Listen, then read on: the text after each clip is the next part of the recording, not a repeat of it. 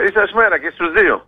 Πριν πάμε στα ελληνοτουρκικά, θα ήθελα έτσι μία, επειδή τα ζήτησες από πιο κοντά, λίγο αυτό το, ήταν έκπληξη αυτό το αποτέλεσμα, ε, αυτό το, το τσίμα τσίμα, το πολύ κοντά Μακρόν και Μελανσόν; Ε, όχι, δεν ήταν ακριβώς έκπληξη γιατί ε, ξέραμε ότι από τη στιγμή που θα ενωθεί όλη η αριστερά για να πάει στις εκλογες για τις βουλευτικές θα υπήρχε αυτή η δυνατότητα. Ε, υπάρχει και αυτό το αποτέλεσμα που ήταν αναμενόμενο αν θέλετε στον πρώτο γύρο. Μάλιστα ναι. θα μπορούσαμε να πούμε ότι οι δημοσκοπήσεις έδιναν πιο πολύ τον Μελανσόν μπροστά παρά τον Μακρό.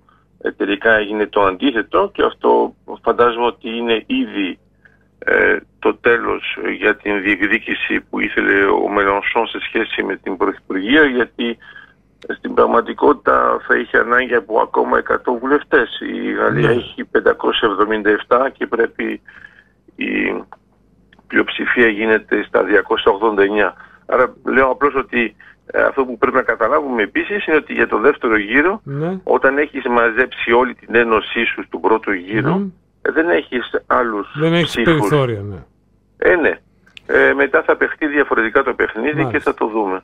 Υπάρχει πάντως ε, σε γενικές γραμμές ε, υπάρχει, διακή, υπάρχει πίεση σε ό,τι αφορά την, ε, την ικανότητα, την προοπτική του Μακρόν να μπορεί άνετα και ελεύθερα να σχηματίσει, να διαδραματίσει και κεντρικά στην Ευρώπη το ρόλο που ε, στην Ελλάδα τουλάχιστον συμφέρει να παίζει ο Μακρόν. Ναι, δεν είναι μόνο στην Ελλάδα που συμφέρει, είναι και για άλλες ευρωπαϊκές χώρες, αλλά ακόμα και για την ίδια τη Γαλλία. Ναι. Αυτό που έχει σημασία είναι να καταλάβουμε ότι αυτό που παίζεται είναι αν έχει απόλυτη πλειοψηφία ή απλώς σχετική πλειοψηφία. Ναι. Άρα, το σχετική πλειοψηφία θα την έχει. Το απόλυτη είναι οριακό εφόσον οι πάνω εκτιμήσεις είναι στα 295 και όπως έλεγα χρειάζεται 289. Άρα θα έλεγα ότι απλώς είναι, είναι οριακό και ε, εκεί είναι που παίζει το παιχνίδι, άρα προσπαθεί ο Μελανσό να, να δείξει ας πούμε ότι υπάρχει μια μεγάλη μείωση και αυτό σημαίνει ότι μπορεί να διεκδικήσει κάτι, αλλά ε, είναι πολλοί στη Γαλλία που ε, έχουν πολλές επιφυλάξεις με τον Μελανσό γιατί έχει ακραία στοιχεία ε, ναι. και όχι μόνο στη ρητορική του αλλά και στις ε, διεκδικήσεις του σε σχέση με την Ευρωπαϊκή Ένωση και το ΝΑΤΟ. Οι, πανη, αυτό... οι πανηγυρισμοί του Τσίπρα για τα ποσοστά του Μελανσόν εδώ δικαιολογούνται; Ε, δικαιολογούνται γιατί είναι από την ίδια παράταξη. Απλώς ε, είναι καλό να θυμόμαστε αυτό που έλεγε ήδη ο Μελονσόν. Λέει εγώ δεν είμαι Τσίπρας, όταν κάνω κάτι θα το κάνω. Ναι. Μάλιστα. Λοιπόν, πάμε λίγο τώρα στα, στα δικά μας, στα δικά μας και τα γειτονικά μας δηλαδή. Με τους, ε, ε, ο Ερντογάν έχει δείξει, δείχνει ότι ανεβάζει συνεχώς τους τόνους. Και το ερώτημα είναι μέχρι πού θα του τεντώσει το σκηνή; Ε, Κοιτάξτε, πρώτα απ' όλα νομίζω ότι είναι επαιτειακό, επειδή είμαστε το 2022 και αναφέρεται συχνά στο τι έγινε πριν έναν αιώνα. Ναι. Ε, υπονοεί βέβαια την καταστροφή της Μήνης.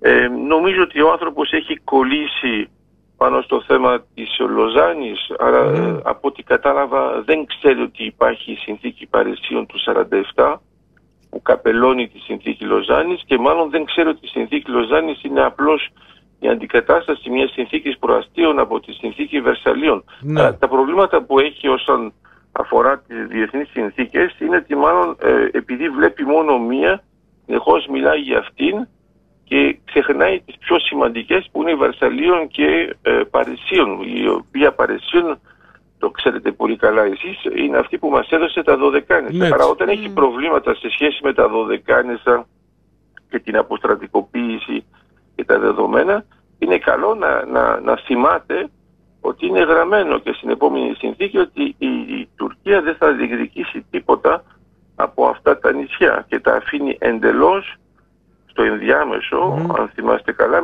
με το 32 στην Ιταλία. αυτό που λέει σε σχέση με την αποστρατικοποίηση ναι. είναι κάτι που το γνωρίζουμε εμείς, το χρησιμοποιούμε και γι' αυτό έχουμε και την εθνοφυλακή. Υπάρχει κίνδυνος, Υπάρχει κίνδυνος να παρασυρθούμε σε μια διπλωματική παγίδα ε, προσπαθώντας να θυμίζουμε συνεχώς στον Ερντογάν αυτά του τα λάθη και επικαλούμενοι. Αν θέλετε και εγώ θεωρώ πολύ έξυπνη αυτή τη χαρτογράφηση των τουρκικών διεκδικήσεων ε, με τους 16 χάρτες που παρουσίασε η ελληνική πλευρά. Το ερώτημα είναι κατά πόσον κινδυνεύουμε να παρασυρθούμε σε μια παγίδα κατά την οποία θα καθίσουμε σε ένα τραπέζι ε, ενδεχομένως μετά από ένα μικρό, ένα θερμό επεισόδιο τύπου ημίων ή λιγότερο, ή λιγότερο σημαντικό για να συζητάμε ουσιαστικά πάλι τις ίδιες απαιτήσεις φουσκωμένες από την άλλη πλευρά. Ναι, πρώτα απ' όλα έχετε δίκιο ότι υπάρχει αυτή η δυνατότητα παγίδας, αλλά δεν υπάρχει λόγος να πέσουμε γιατί την έχουμε εντοπίσει, ξέρουμε ακριβώς την επιχειρηματολογία, δεν είναι κάτι καινούριο και ακόμα και όταν ε, προσπαθεί να κάνει κάτι καινούριο και να γράψει στα ελληνικά, ε, εμένα ε, μ' αρέσει ε, πώς του απαντάμε πάνω σε αυτό και ποιος είναι ο λόγος της χρήσης της ελληνικής γλώσσας που δεν ταιριάζει καθόλου με το ύφος που έχει. Ναι. Άρα όταν ε, μιλάτε για τους χάρτες, συμφωνώ απόλυτα μαζί σας και εγώ θεωρώ ότι ήταν πετυχημένο έτσι όπως το παρουσιάσαμε το θέμα, γιατί κατάλαβαν και οι αλλοι ότι είναι εντελώς παράλογο. Ναι. Αλλά επιμένω πάνω σε κάτι, ε, θα ήταν καλό να μην απαντάμε συστηματικά μόνο για τη συνθήκη Λοζάνης, αλλά να απαντάμε μέσω της συνθήκης Παρισίων που ξεκαθαρίζει το όλο πλαίσιο επειδή έγινε το 47 και είναι χάρη σε αυτήν που τα Δωδεκάνης θα είναι στην Ελλάδα, οι αναφορές που γίνονται συστηματικά μόνο στη Λοζάνη ε, δεν επιτρέπουν να πούμε ότι η συμφωνία που γίνεται με την Ιταλία, η Τουρκία ουσιαστικά εγκαταλείπει οποιαδήποτε διεκδίκηση πάνω στα Δωδεκάνης. Άρα θα ήταν καλό να τους το υπενθυμίζουμε αυτό, ειδικά και επαιτειακά, και μην ξεχνάτε ότι η Τουρκία ετοιμάζεται για το 23 για να μας πει και να μας πείσει ότι ε, είναι μια χώρα που γεννήθηκε μόνο μετά το 23 και το αστείο ποιο είναι, είναι ότι η συνθήκη Σευρών και η συνθήκη Λοζάνης ε, τις έχει ε, υπογράψει ως Τουρκία. Άρα και τώρα είδατε ότι προσπαθεί, όχι μόνο προσπαθεί, το έκανε, να αλλάξει το όνομά της στα αγγλικά, έτσι όπως έγινε και στα Ηνωμένα Έθνη, για να μην μοιάζει με τη γαλοπούλα. Αλλά και να μην μοιάζει με τη γαλοπούλα, άμα έχει τη συμπεριφορά της γαλοπούλας, το καταλαβαίνουμε. Αυτό όμως τι σημαίνει, γιατί εμείς εδώ τόση ώρα αναλύουμε τη λογική και τις διεθνείς συνθήκες και σωστά το κάνουμε. Αυτό τι σημαίνει όμως, μπορεί να μην έχουμε ένα θερμό επεισόδιο, γιατί πολλοί μιλούν για την τρέλα του Ερντογάν. Ναι, η τρέλα υπάρχει, εντάξει, αλλά δεν είναι εντελώς τρελός. Ε, έχει και το θέμα με το γόητρο. Ε, η Τουρκία κάνει κινήσεις μόνο όταν είναι 150% σίγουρη ότι δεν θα έχει κόστος. Αλλά δεν τις κάνει. Αν εμείς έχουμε λοιπόν μια σταθερότητα και ε, τα επιχειρήματά μας είναι ορθολογικά και ταιριάζουν με την ε, κοινή λογική ε, της διεθνής κοινότητας, δυσκολεύεται η Τουρκία να πάει πιο πέρα από την ρητορική. Mm-hmm. Άρα όσο αφορά τις λέξεις και το λεξιλόγιο που επιχειρεί να χρησιμοποιήσει, αυτό δεν μας πειράζει να απαντάμε σωστά. Και εγώ βλέπω ότι γενικά και όχι μόνο τώρα, το ΙΠΕΞ απαντάει σωστά πάνω σε αυτά. Αλλά εγώ βασίζομαι περισσότερο στο Υπουργείο Άμυνας Ποιες είναι οι κινήσει που κάνουμε σε πρακτικό επίπεδο, όπως μιλάμε για την ασφάλεια των νησιών, ε, και εκεί πέρα φαίνεται ότι υποστηρίζουμε και τα λεγόμενά μας. Αυτό δυσκολεύει τον Ερντογκάν να πάει πιο πέρα, γιατί μετά κινδυνεύει να φανεί ότι δεν είναι στο επίπεδο ε, της Ελλάδος. Και το άλλο θέμα που έχει ο Ερντογκάν αυτή την περίοδο είναι ότι επειδή η Ρωσία δεν τα πάει καλά με την Ουκρανία σε αυτό που έλεγε ότι θα κρατήσει μόνο δύο-τρεις μέρες και τώρα έχουμε περάσει τις 100, ε, δεν μπορεί να το χρησιμοποιήσει σαν μοντέλο παρέμβασης όπως τα ήθελε και η Κίνα για την Ταϊουάν. Άρα δεν, ε, είναι πολύ πιο μαζεμένος ε, από την περίπτωση που η Ρωσία θα είχε ξετινάξει το θέμα της Ουκρανίας σε δύο-τρεις μέρες. Θα είχε κάνει το ανάλογο λέγοντας ότι αυτό είναι το μοντέλο μου. Εδώ βλέπει ότι πρακτικά όλοι αυτοί που πίστευαν ότι η Ρωσία έχει ένα μεγάλο στρατό δεν το πιστεύουν πια. Και αυτό που ναι. φοβάται η Τουρκία για τον εαυτό της είναι να έχουμε ακόμα, όπως έλεγε τώρα και ο Βαγγέλης, ένα ας πούμε μικρό ναι. θερμό επεισόδιο ναι. και να φανεί ξεκάθαρα ότι ο τουρκικός στρατός δεν έχει το επίπεδο που θεωρούμε ότι έχει. Γι' αυτό υπάρχει αυτό το κόστος. Ε, για μας δεν είναι κόστος γιατί εμείς ξέρουμε ότι θα τα εξέτουμε σοβαρά και ορθολογικά πάνω σε κάποια πίεση ακόμα και σε αυτό το επεισόδιο. Ναι. Ε, για την Τουρκία όμως θα είναι ένα τεράστιο κόστος γιατί χρησιμοποιεί αυτό το γόητρο ότι εγώ έχω ένα στρατό που έχει πάνω από ένα εκατομμύριο στρατιώτες, έχω αυτή την ε, δυνατότητα, αλλά στο τέλος επί πρακτικού δεν το κάνει γιατί φοβάται ότι η παραμικρή κίνηση και επιτυχία από εμάς θα είναι μεγάλη αποτυχία για αυτήν.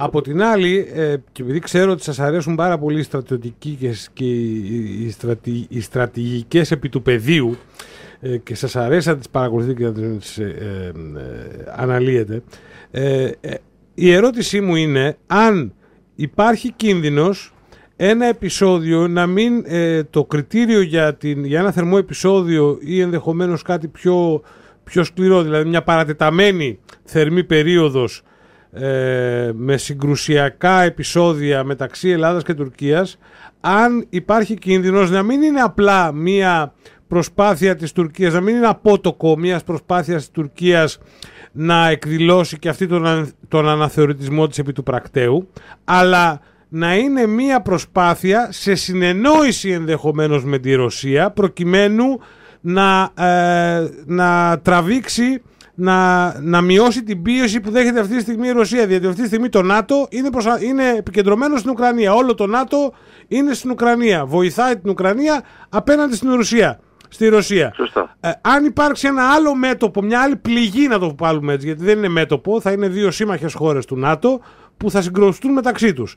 Μια πληγή λοιπόν στο, στο νότιο υπογάστριο του ΝΑΤΟ ενδεχομένως να μειώσει την πίεση που δέχεται η Ρωσία στο ουκρανικό μέτωπο υπάρχει τέτοια ε, λογική, είναι λογικό αυτό το, αυτός ο φόβος, η, αυτή η, η λογική που έχετε εκθέσει τώρα υπάρχει, αλλά το θέμα είναι ότι ε, δεν θα ήταν σοβαρή, γιατί απαντήσατε και ρητορικά μέσα στην ερώτησή σας, είναι ότι από τη στιγμή που οι δύο χώρες είναι και οι δύο στο ΝΑΤΟ, το ΝΑΤΟ δεν μπορεί να εμπλακεί. Άρα δεν μπορεί το ΝΑΤΟ να ε, αλλάξει πορεία. Είναι όλοι τώρα συντονισμένοι πάνω στο θέμα της Ουκρανίας και ε, αν έχουμε ένα θέμα με την Τουρκία και την Ελλάδα, δεν θα κάνουν κινήσεις προς αυτή την κατεύθυνση γιατί δεν το επιτρέπει θεσμικά το ΝΑΤΟ. Ε, αυτό θα γινόταν π.χ. Ε, αν είχαμε, ξέρω εγώ, μια κίνηση από μια χώρα εκτός ΝΑΤΟ εναντίον της χώρας του ΝΑΤΟ που εδώ θα έδιναν προτεραιότητα γιατί είναι αυτό που προβλέπει η συνθήκη Washington του 49. Ναι, γι' αυτό το αναφέρω ως πληγή, δεν το αναφέρω ως μέτωπο. Δηλαδή το μια, καταλαβαίνω, το καταλαβαίνω. Μια πληγή μέσα στο ΝΑΤΟ που θα... δεν θα...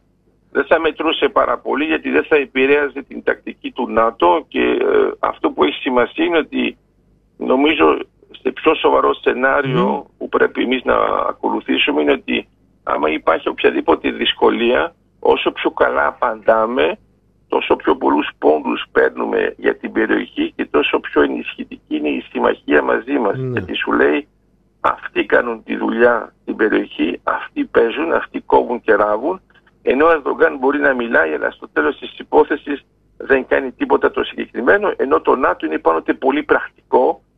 Θα λέγω ότι αυτό που είπατε σαν επιχείρημα θα άγγιζε περισσότερο την Ευρώπη, που είναι λίγο πιο θεωρητική και τα με τα δικαιώματα, ενώ το ΝΑΤΟ ε, κοιτάζει το τακτικό και το επιχειρησιακό άμα δει ότι είναι απλώς μια κίνηση εντυπώσεων ακόμα και αν υπάρχει μια χειραγώγηση από την Ρωσία π.χ. όπως έγινε και το 1974 ε, εκεί θα είχε νόημα αλλά θυμάστε ότι το 1974 έγινε στην Κύπρο που ναι. δεν ήταν χώρα του ΝΑΤΟ άρα εκεί πέρα πεζόταν αυτό το παιχνίδι και παίχτηκε τώρα με την Ελλάδα και την Τουρκία δεν παίζει Μάλιστα. Ναι, γιατί πολλοί ενδεχομένως κάνουν το σύνειρμο αυτό. Σου λέει το 74 τόλμησε, ναι. το έκανε. Ναι. Γιατί να μην το κάνει και σήμερα; Ναι. Ε, γιατί το 74 δυστυχώς για την Κύπρο δεν ήταν στο ΝΑΤΟ. Ναι. ναι. Mm-hmm. Αλλά θα ήταν καλό να το ξέρει και αυτό και η Κύπρος και θα ήταν καλό σε κάποια φάση να μπει στο Partnership for Peace γιατί είναι η μόνη χώρα όλης της Ευρώπης που δεν είναι ακόμα μέσα σε, αυτήν, ε, ε, σε αυτόν τον συνεταιρισμό, ας το πούμε έτσι στα ελληνικά, ε, ενώ όλες οι άλλες έχουν μπει μέσα ε, χωρίς εξαίρεση. Η μόνη εξαίρεση αν θέλετε είναι το Κόσοβο το οποίο δεν είναι ακόμα αναγνωρισμένο καν σαν χώρα επίσημα από τα Ηνωμένα Έθνη. Άρα θα ήταν καλό και η Κύπρος να περάσει σε αυτό το στάδιο γιατί σε κάποια φάση θα πρέπει να φανταστούμε ότι η Κύπρος πρέπει να είναι στο ΝΑΤΟ γιατί αυτός είναι ο φυσικός της χώρος για να προστατευτεί αποτελεσματικά από οποιαδήποτε διεκδίκηση παράλογη. Το βέτο της Τουρκίας για Σουηδία και Φιλανδία το βλέπετε να ξεπερνιέται και να ξεπερνιέται ναι, χωρίς κόστος για εμάς; Όχι, ούτε με κόστος, θα ναι. ξεπεραστεί και θα είναι απλώς κάτι άλλο ένα πράγμα γελίο που θα έχει κάνει η Τουρκία χωρίς να πετύχει κάτι το συγκεκριμένο. Άρα ε, εγώ χαίρομαι ήδη που ε, ο Ερντογκάν πήρε την απόφαση για να γελιοποιηθεί ότι θα βάλει γιατί επί του πρακτέου ξέρουμε ότι οι πιέσεις που θα ασκηθούν ε, πάνω στην Τουρκία για να συμφωνήσει θα είναι τεράστιες και νομίζω ότι η πρώτη ένδειξη, όπως ξέρετε, στη διαδικασία κανονικά οι Αμερικανοί είναι αυτοί που υπογράφουν τελευταίοι ναι. όταν γίνεται μια νέα ένταξη, γιατί είναι αυτοί που έχουν τα εργαλεία της συμφωνίας. Ε, εδώ οι Αμερικανοί ξεκαθάρισαν ότι θα είναι από τους πρώτους. Άρα αυτό σημαίνει ότι, εντάξει, ε, το έχουμε και αυτό στο στρατό. Ξέρετε, όταν υπογράφουμε ένα έγγραφο, mm-hmm. φαντάζομαι ότι ο Βαγγέλης το έχει ζήσει αυτό, ναι. που είναι όλοι που πρέπει να υπογράψουν ο ένας μετά τον άλλον. Ναι. Ε, φανταστείτε να το υπογράφει πρώτα ο στρατηγός και μετά να πρέπει να υπογράψουν και οι προηγούμενοι. Ναι, ναι, ναι. Δεν, mm-hmm. ναι είναι ε. δεδομένο. Αυτό. Ε, είναι τελειωμένο. Έχει μπάπαξε μπει αυτή η υπογραφή, έχει τελειώσει το έργο. Εδώ, εδώ αυτό που λέει ας πούμε η Αμερική είναι ότι αυτό που γίνεται με τη Φιλανδία και τη Σουηδία είναι απόλυτη προτεραιότητα για το ΝΑΤΟ και για την Αμερική γιατί θεωρεί ότι ε, αυτό, και για να είμαστε συγκεκριμένοι, ε, ενώνει βέβαια τις βαλτικές χώρες που και αυτές μπορεί να είναι ένας στόχος για την Ρωσία, διευκρινίζει το πλαίσιο, το γενικό της μεγάλης εικόνας ότι εμείς θα είμαστε μέχρι εκεί, άρα και στα σύνορα και ουσιαστικά για μένα καταστρέφει εντελώς την επιχειρηματολογία του Πούτιν γιατί αυτός είπε ότι μπήκε στην Ουκρανία για να μην έχει σύνορα με το ΝΑΤΟ. Ναι. Ε, τώρα που πετυχαίνει να έχει ακόμα πολύ περισσότερα σύνορα λόγω της Φιλανδίας, τι θα κάνει; Σωστό. Άρα στην πραγματικότητα μπήκε στην Ουκρανία όχι για το θέμα του ΝΑΤΟ, ήθελε να μπει ούτως ή άλλως και απλώς το χρησιμοποίησε ένα επιχείρημα γιατί θυμόμαστε βέβαια ότι με τις βαλτικές χώρες είχαν ήδη σύνορα, απλώς ήταν πολύ μικρά. Τώρα με τη Φιλανδία θα είναι τεράστια τα σύνορα και γι' αυτό είναι ένας στρατηγικός στόχος και για τον ΝΑΤΟ και, είναι και, μια τεράστια ήττα, και, θα είναι και μια τεράστια ήττα γοήτρου για τον Πούτιν διότι αν επικαλούμενος τα επιχειρήματα που είπαμε έκανε τον ντου στην εισβολή στην Ουκρανία το γεγονός ότι σε μια ακόμα πιο μεγάλη ε, συνοριακή γραμμή της Φιλανδίας δεν λειτουργεί με τον αντίστοιχο τρόπο δείχνει ότι φοβάται. Απλά πράγματα. Σωστά, σωστά, σωστά και δείχνει επίσης ότι εδώ είναι πρακτικό γιατί εδώ μιλάμε για μια υποψηφιότητα στο ΝΑΤΟ που έχει κατατεθεί από τις δύο χώρες ενώ για την Ουκρανία είναι κάτι το εντελώς θεωρητικό ενταχθεί στο ΝΑΤΟ ακόμα, ακόμα και αν είμαστε θετικοί σε βάθος χρόνου εδώ είναι πρακτικό και μάλιστα θα μπουν με διαδικασία fast track. Άρα κανονικά θα πρέπει εκεί πέρα να παιχτεί το παιχνίδι. Και αυτό που είδαμε είναι ότι η Ρωσία έκανε τα κλασικά της, έκοψε το ρεύμα, έκοψε το φυσικό αέριο και τελικά η Φιλανδία παίζει ανεξαρτήτως γιατί ήταν προετοιμασμένη και για το ένα και για το άλλο. Μάλιστα. Και ούτως ή άλλως δεν μπορούσε να κάνει να ασκήσει και μεγάλη πίεση γιατί για το φυσικό αέριο μπορεί να είναι ένα μεγάλο ποσοστό το ρωσικό, αλλά το φυσικό αέριο για τη Φιλανδία είναι ένα 5% για την ενέργειά Άρα δεν μπορούσε να παίξει πάνω σε αυτό. Τα εύκολα επιχειρήματα τα χρησιμοποίησε ήδη και τα έκαψε. Άρα όντως για το γόητρό του έχει ήδη πάθει ένα πλήγμα. Και μια τελε... από μένα τελευταία ερώτηση, δεν ξέρω αν η Ειρήνη θέλει να προσθέσει κάτι Ε, τελευταία ερώτηση από μένα. Σε περίπτωση που έχουμε, εν πάση περιπτώσει, για τον Α ή Β λόγο, από κακή εκτίμηση, από ανοησία, από ακρότητα ή από οτιδήποτε, μία απόπειρα των Τούρκων να προκαλέσουν ένα θερμό επεισόδιο, ε, μία ε, συγκρουσιακή ε, κατάσταση στο Αιγαίο. με δεδομένο το γεγονός ότι αυτός ο πολυδιαφημισμένος η, πολυδιαφημισμένη αύξηση των εξοπλισμών μας με τις φρεγάτες, με τα ραφάλ, με, με, με επίκειται θέλει ένα χρόνο μέχρι την ολοκλήρωσή της και την εκδήλωσή της. Είμαστε έτοιμοι ε, στον βαθμό που ε, πρέπει για να ε, δώσουμε στους απέναντι φίλους το μάθημα που χρειάζονται. Εμένα μου αρέσει πάρα πολύ αυτή η ερώτηση και είναι πολύ πετυχημένη γιατί αναδεικνύει ένα γεγονός ε, πάνω στο οποίο αρχίσαμε πάρα πολύ σε επιχειρήματα. Το σημαντικό δεν είναι ο εξοπλισμός μας. Το σημαντικό είναι οι δύο συμφωνίες που κάναμε με την Γαλλία και την Αμερική οι οποίες ενεργοποιούνται άμεσα. Μάλιστα. Άρα αυτό το θέμα ότι αν έχουμε ακόμα αρκετά ραφάλ ή αν δεν έχουν έρθει τα μπελαρά είναι ένα θέμα που πρέπει να μας απασχολεί για μας. Ναι. Όταν όμως έχουμε κάνει μια συμφωνία που είναι σε ένα ενιαίο ε, δόγμα αμυντικό και μάλιστα μπορεί να είναι και επιθετικό από την πλευρά της Αμερικής και όχι μόνο σαν, όπως είναι με τη γαλλια ε, οι δύο χώρες ενεργοποιούνται εκτός ΝΑΤΟ μαζί μας. Μάλιστα. Ε, αυτό είναι ένα πράγμα που η Τουρκία δεν μπορεί να το βγάλει από τη σκακέρα. Δεν είναι ένας άγνωστος παράγοντας, είναι ένας γνωστός παράγοντας και ε, επειδή έχουμε κάνει αυτές τις συμφωνίες, ο εξοπλισμός μας έρχεται μετά μέσα στα πλαίσιο, στο πλαίσιο αυτών των συμφωνιών. Και φαντάζομαι είναι και δύσκολο να το δοκιμάσει αυτό. Δηλαδή, είναι δύσκολο να μπει η Τουρκία στη λογική. Εντάξει, κάναν αυτές τις συμφωνίες οι Αμερικάνοι και οι Γάλλοι με την Ελλάδα, αλλά σιγά μην τρέξουνε άμα γίνει κάτι, ας πούμε. Ε, είναι υποχρεωμένοι να τρέξουν γιατί παίζονται και άλλα πράγματα που έχουν σχέση με την Total και την ExxonMobil. Μάλιστα. Mm-hmm. Ωραία. Κύριε Λιγερέ, σας, ευχαριστούμε, πάρα πολύ για την επικοινωνία. Να είστε καλά, να είστε καλά. Γεια χαρά.